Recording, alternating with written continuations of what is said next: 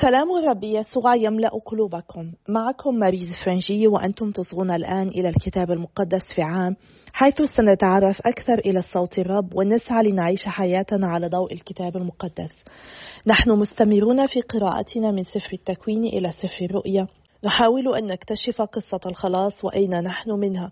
ولقد وصلنا إلى اليوم المئتين والخامس والتسعين وسنقرأ اليوم الفصل الرابع عشر من سفر المكابيين الأول والفصلين الرابع والثلاثين والخامس والثلاثين من سفر يشوع بني سراغ.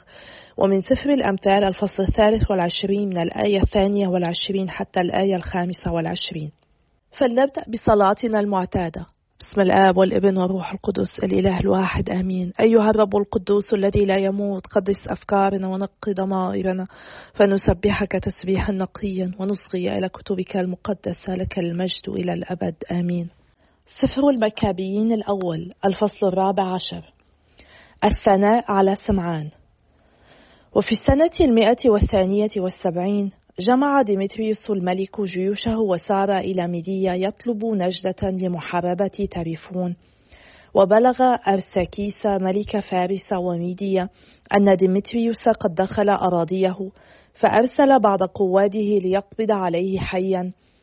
فذهب وكسر جيش ديمتريوس وقبض عليه وأتى به أرساكيس فوضعه في السجن فهدأت أرض يهوذا كل أيام سمعان وسعى إلى خير أمته. فطاب لهم سلطانه ومجده كل الأيام. وفضلا عن ذلك المجد كله اتخذ يافا مرسا وفتح مجازا لجزر البحر ووسع أراضي أمته وقبض بيده على البلاد وجمع أسرى كثيرين. استولى على جازر وبيت صور والقلعة وأخرج منها النجاسات ولم يكن من يقاومه. كان الناس يفلحون أرضهم بسلام والأرض تعطي غلاتها وأشجار الحقول ثمارها وكان الشيوخ يجلسون في الساحات يتحدثون جميعا عن الازدهار والشبان يتسربلون بالبهاء وبحلل الحرب. أمد المدن بالميرة وعززها بالتحصينات فذاع ذكر مجده إلى أقاصي الأرض. أحل السلم في أرضه وسر إسرائيل سرورا عظيما. جلس كل واحد تحت كرمته وتينته ولم يكن من يفزعهم. لم يبق في الأرض من يحاربهم وقد سحق الملوك في تلك الأيام. كان نصرة لكل وضيع في شعبه وغار على الشريعة واستأصل كل أثيم وشرير. عظم الأقداس وأكثر من الآنية المقدسة. تجديد التحالف مع إسبرتا وروما. وبلغ خبر وفاة يوناتان إلى روما وإسبرتا فأسفوا أسفا شديدا وبلغهم أن سمعان أخاه قد تقلد الكهنوت الأعظم مكانه وأن البلاد وما بها من المدن قد صارت تحت سلطانه فكتبوا إليه في ألواح من نحاس يجددون معه ما كانوا قد عقدوه مع يهوذا ويونتان أخويه من المصادقة والتحالف فقرئت الألواح أمام الجماعة في أورشليم.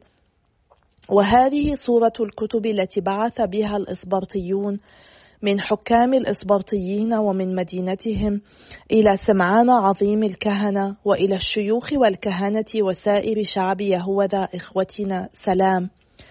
لقد أخبرنا الرسل الذين أنفذتموهم إلى شعبنا بما أنتم عليه من المجد والكرامة فسررنا بقدومهم ودونا ما قالوه في قرارات الشعب على الوجه التالي. قدم علينا نومانيوس بنو أنتياخوس وأنتباتير بنو ياسون رسولا اليهود ليجددا ما بيننا من الصداقة. فحسن لدى الشعب أن يستقبل الرجلين بإكرام ويضع صورة كلامهما في سجلات الشعب العامة لتكون تذكارا عند شعب الإسبرطيين. وقد كتبت نسخة منها إلى سمعان عظيم الكهنة. وبعد ذلك أرسل سمعان نومانيوس إلى روما ومعه ترس كبير من الذهب قيمته ألف منا ليقر التحالف بينه وبينهم. قرار تكريمي لسمعان. فلما سمع الشعب ذلك قال بماذا نكافئ سمعان وبنيه؟ فلقد ثبت هو وإخوته وبيت أبيه ورد عن إسرائيل أعداءه بالقتال وأعاد إليه حريته. فكتبوا في ألواح من نحاس جعلوها على أنصاب في جبل صهيون. وهذه صورة الكتابة. في اليوم الثامن عشر من شهر أيلول في السنة المئة والثانية والسبعين هي السنة الثالثة لسمعان عظيم الكهنة السامي في حصر مائيل في مجمع عظيم من الكهنة والشعب ورؤساء الأمة وشيوخ البلاد. ثبت عندنا هذا.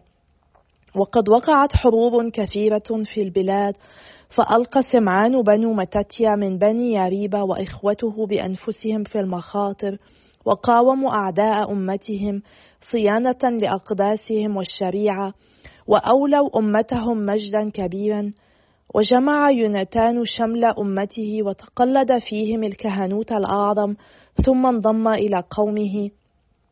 فهم أعداء اليهود بالغارة على أرضهم ليدمروا بلادهم ويلقوا أيديهم على أقداسهم. حينئذ نهض سمعان وقاتل عن أمته وأنفق كثيرا من أمواله وسلح رجال البأس من أمته ودفع لهم الرواتب وحصن مدن اليهودية وبيت صورة التي عند حدود اليهودية حيث كانت أسلحة الأعداء من قبل. وجعل هناك حرسا من رجال اليهود. وحصن يافا التي على البحر وجازر التي عند حدود أشدود حيث كان الأعداء مقيمين من قبل. وأسكن هناك يهودا وجعل فيهما كل ما يلزم لمعيشتهم. فلما رأى الشعب وفاء سمعان والمجد الذي شرع في إنشائه لأمته أقاموه قائدا لهم وعظيم كهنة لما صنعه من ذلك كله ولأجل عدله والوفاء الذي حافظه لأمته وسعيه إلى رفع شأن شعبه بجميع الوجوه.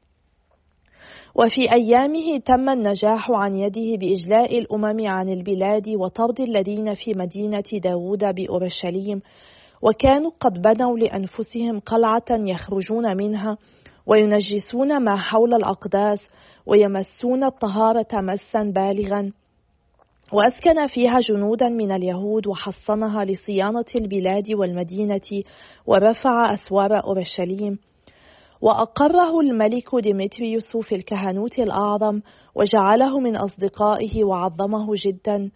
فقد بلغ الملك أن الرومانيين يسمون اليهود أصدقاء وحلفاء لهم وإخوة وقد استقبلوا رسل سمعان بإكرام وأن اليهود وكهنتهم قد حسن لديهم أن يكون سمعان قائدا وعظيم كهنة للأبد إلى أن يقوم نبي أمين.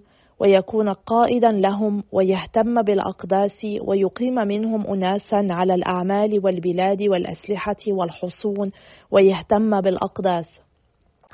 وأن يطيعه الجميع وتكتب باسمه جميع الصكوك في البلاد ويلبس الأرجوان والذهب ولا يحل لأحد من الشعب والكهنة أن ينقض شيئا من ذلك أو يخالف شيئا مما يأمر به أو يعقد اجتماعا بدون علمه في البلاد أو يلبس الأرجوان وعروة الذهب. ومن فعل خلاف ذلك ونقض شيئا منه فهو يستوجب العقاب. وقد رضي الشعب كله بأن يولي سمعان حق العمل بكل هذا الكلام. وقبل سمعان ورضي أن يكون عظيم كهنة وقائدا ورئيسا لأمة اليهود وللكهنة ويكون على رأس الجميع. ورسموا أن تدون هذه الكتابة في ألواح من نحاس توضع في رواق الأقداس في موضع منطور وتوضع صورها في الخزانة حتى تبقى في تصرف سمعان وبنيه. سفر يشوع بني سراخ الفصل الرابع والثلاثون. الأحلام. الآمال الفارغة الكاذبة للعديم الذكاء والأحلام تعطي الأغبياء أجنحة. مثل الملتفت إلى الأحلام مثل القابض على الظل والساعي وراء الريح. رؤيا الأحلام مجرد انعكاس وشبه الوجه أمام الوجه. أي طاهر يأتي من النجس وأي صدق يأتي من الكذب. العرافة والتطير والأحلام باطلة كخيالات قلب المرأة الماخض إن لم ترسل من عند العلي في افتقاد منه فلا توجه إليها قلبك. فإن كثيرين أضلتهم الأحلام فسقطوا لاعتمادهم عليها. الشريعة تتمم بغير تلك الأكاذيب والحكمة في الفم الأمين كمال. الأسفار. الرجل الذي سافر كثيرا يعلم الكثير والكثير الخبرة يحدث بذكاء. الذي لم يمتحن يعلم قليلا أما الذي سافر فهو كثير الحيل. إني رأيت في أسفار أمورا كثيرة وما فهمته يفوقه ما أقول. كثيرا ما خطرت بنفسي حتى الموت ونجوت بفضل هذا.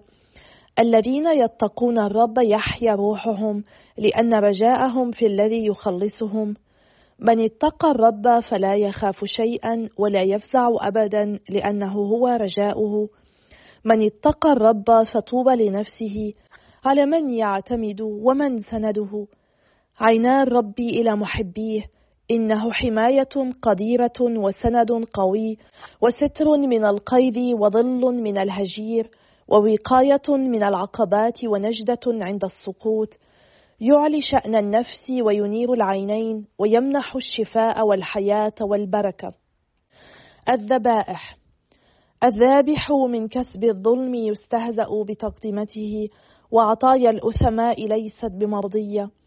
لا يرضى العلي عن تقادم الأشرار ولا بكثرة ذبائحهم يغفر خطاياهم. من قدم ذبيحة من مال المساكين فهو كمن يذبح الإبن أمام أبيه. خبز المعوزين حياة المساكين فمن حرمهم إياه فإنما هو رجل دماء. من ينتزع معاش القريب يقتله ومن يحرم الأجير أجرته يسفك دمه. واحد يبني وآخر يهدم فماذا ينتفعان سوى التعب؟ واحد يبارك وآخر يلعن فأيهما يستجيب الرب دعاءه؟ من اغتسل من لمس الميت ثم عاد فلمسه فماذا نفعه غسله؟ كذلك الإنسان الذي يصوم عن خطاياه ثم يعود يرتكبها فمن يستجيب صلاته؟ وماذا ينفعه تواضعه؟ الفصل الخامس والثلاثون. الشريعة والذبائح. من حفظ الشريعة فقد أكثر من التقادم ومن تمسك بالوصايا فقد ذبح ذبيحة سلامية. من وفى بالشكر فقد قدم السميد ومن تصدق فقد ذبح ذبيحة الحمد. مرضاة الرب الإقلاع عن الشر والإقلاع عن الإثم ذبيحة تكفير. لا تحضر أمام الرب فارغ اليدين فإن هذه كلها تفرضها الوصية. تقدمة البار تدسم المذبح ورائحتها الطيبة ترتفع أمام العلي. ذبيحة الرجل البار مرضية وذكرها لا ينسى.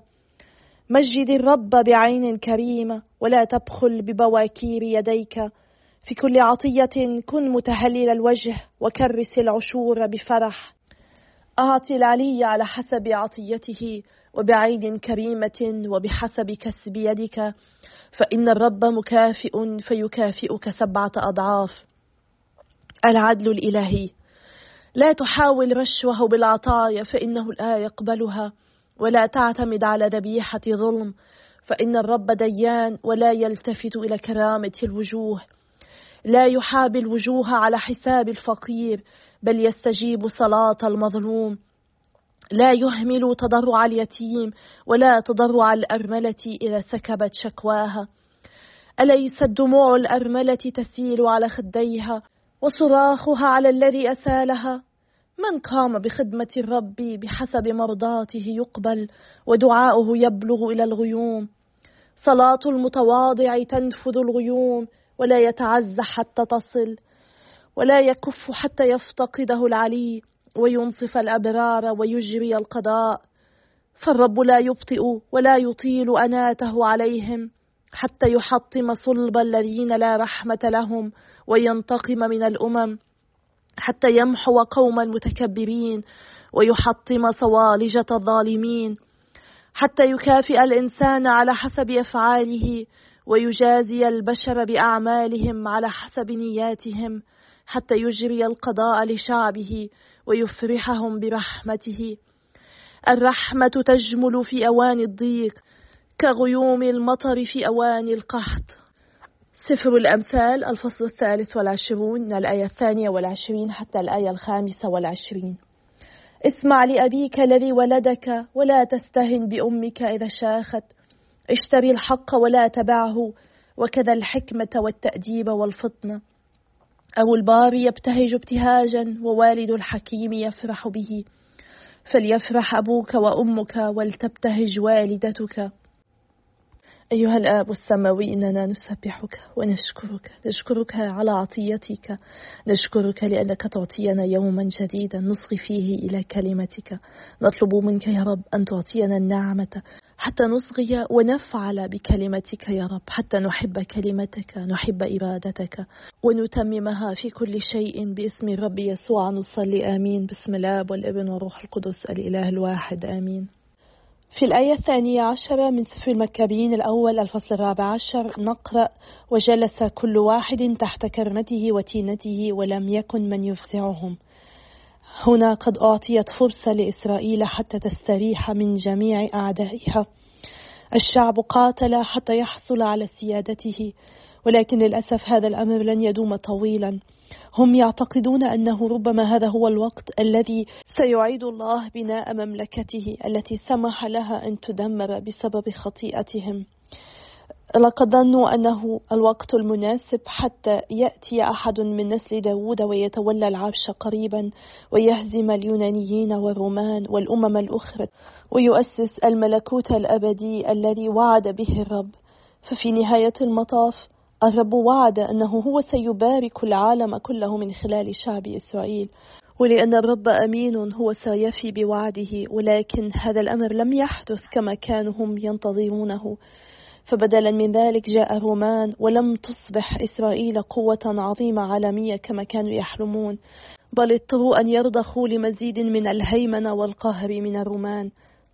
رغم كل ذلك إن الرب لم ينسى شعبه. إن شعبه لا يزال محبوبا ومختارا من الله والرب يتذكر وعده. وبعد أكثر من مئة سنة سيأتي المخلص الغير المتوقع. الملك الذي لم يكونوا يتوقعوه أن يأتي هكذا ملك الملوك سيصل إلى مكان الحدث وسيبدأ ببناء ملكوته بطريقة لم يكن يتوقعها الشعب اليهودي. مرات عديدة نحن نسعى لأن نخبر الله بما يجب أن يفعله أينما يجب أن تتم الخطوة التالية. ما نريده نحن في حياتنا عندما نرى أن خطة الله لنا مختلفة عما نحن نريد. ورغم أنها لم تكن شيئا نتوقعه إلا أن خطواته هي تجلب لنا بركات لا يمكننا أبدا أن نتخيلها. نعم إن خطة الله لنا هي أفضل بمليون مرة مما نحن نخططه لأنفسنا. من الصعب جدا أن نفهم الأمور عندما تحدث ولكن عندما ننظر إليها ونتأمل بها بعد حدوثها نستطيع أن نرى يده المحبة وأن نرى كل البركات التي جلبها إلى حياتنا من خلال خطته التي هي قد تكون معاكسة تماما لما نحن خططناه. ولكن في كل ذلك تذكير لنا أن الرب يستحق ثقتنا لأنه هو يدرك ماذا يفعل.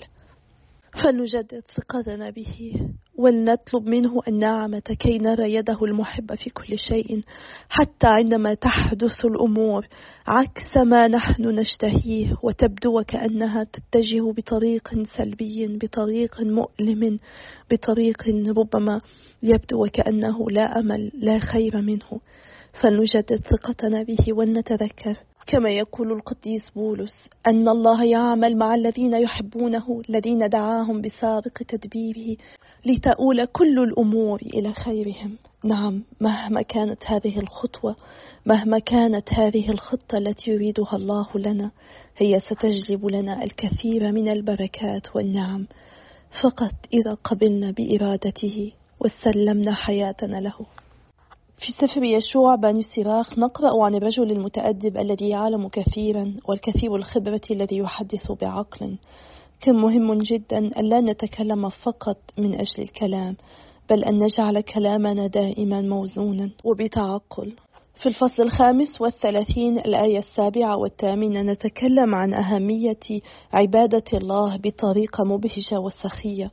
لأنه في النهاية كل ما لدينا هو عطية من الله. ونقرأ أنه يجب أن نمجد الرب بعين كريمة ألا نبخل ببواكير يدينا. في كل عطية علينا أن نكون متهللين الوجه وأن نكرس العشور بفرح. إن الله هو معطي كل شيء وأقل ما نفعله هو أن نعطي بكرم لنقدم الشكر له على كل عطاياه كل ما نملكه هدية من الله. الشيء الوحيد الذي يمكننا أن نفتخر بأنه ملكنا هو خطايانا وأنا لا أظن أن أحدا يريد أن يفتخر بذلك. لذلك علينا أن نعطي الله كل شيء بسخاء كما هو. أفاض علينا عطاياه الكثيرة وعلينا أن نعطي مجانا وليس لأننا نرغب أن نحصل على شيء ما من الرب. هناك كثيرون يستعملون هذا المفهوم الخطأ مع الرب كأنهم يسعون لرشوة الرب للمحاولة على السيطرة من خلال تقديماتهم. إذا أعطيتني هذا أعطيك هذا. نضع شروطا على الله.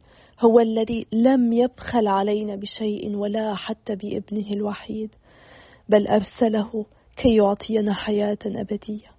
فلنطلب من الرب النعمة كي نضع كل ما أعطانا إياه في خدمته لمجده ولخلاص النفوس ولنفعل ذلك بكل فرح وسخاء وبهجة ولنتذكر أن كل ما نملكه هو من عطاياه الكثيرة التي يفيدها علينا. فلنستمر بالصلاة من أجل بعضنا البعض. أنا أصلي لأجلكم وأتشكركم على صلواتكم وتشجيعاتكم وإلى اللقاء غدا يوم آخر إن شاء الله.